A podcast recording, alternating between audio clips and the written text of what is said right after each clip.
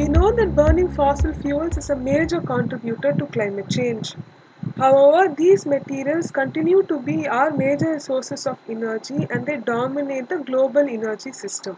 Scientists and experts have stressed on the need to reduce the use of fossil fuels to meet the Paris Climate Accord obligations. Now, a new study actually quantifies the amount of fossil fuels we should leave untouched. What does the study say and is it feasible to do so? Hello and welcome to BL Podcasts. I am Nivedita Varadarajan and this is News Explained. A new study in the Nature journal has assessed the amount of fossil fuel that need to be left in the ground, both regionally and globally, to allow for a 50% probability of limiting warming to 1.5 degrees Celsius. The authors of the study state that by 2050, the authors of the study state that by 2050, nearly 60% of the oil and fossil methane gas and 90% of the coal must remain unextracted to keep within the 1.5 degrees Celsius carbon budget. They also say that the oil and gas production must decline globally by 3% each year until 2050. They say that most nations must ensure that their oil and gas production reaches a peak now or sometime in the next decade. Keeping the base as the 2018 reserve, they say that 58% of oil, 59% of fossil methane gas, and 89% of coal should not be extracted in 2050. This means that a very high share of reserves considered economic today would not be extracted to meet a global 1.5 degree Celsius target. In short, what they are saying is that fossil fuel production should be cut. If the production increases in one region, another part of the world would have to cut its production to offset this increase. What the authors are essentially saying is that some nations that are sitting on vast resources of oil, gas, and coal would have to voluntarily stop production for the sake of our planet. They take a look at each region across the world to see what reserves they have and analyze the number of resources that must remain untouched. According to them, the US and Russia must keep 97% of their coal reserves in the ground. Australia would have to keep 95% of its reserves underground. West Asian nations must not extract around two thirds of their oil reserves.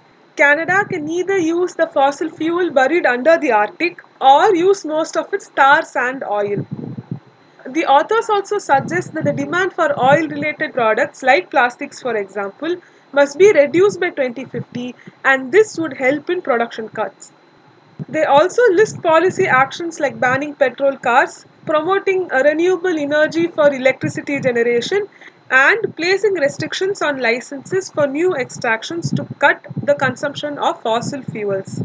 One point of concern is that many oil producing nations depend on the oil to keep their economy running. This would mean that most of these nations would have to find other means to keep their economic engines running if they cut production.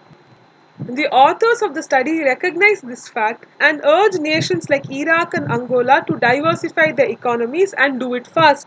They suggest that other nations provide financial and technological assistance to develop low carbon industries and reduce the dependence on fossil fuels.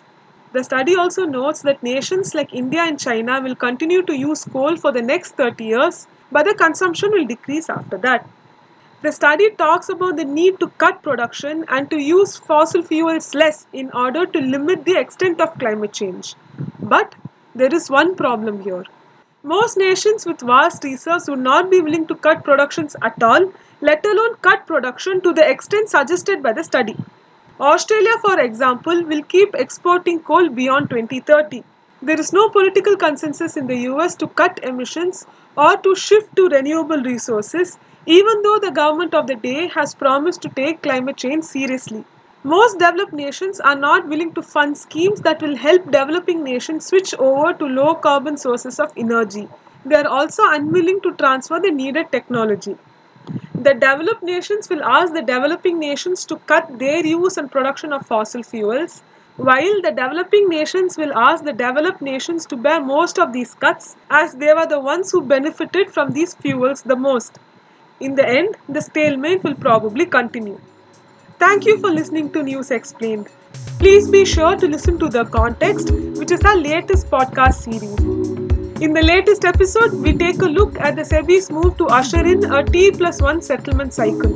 Until the next time, this is Nivedita signing off.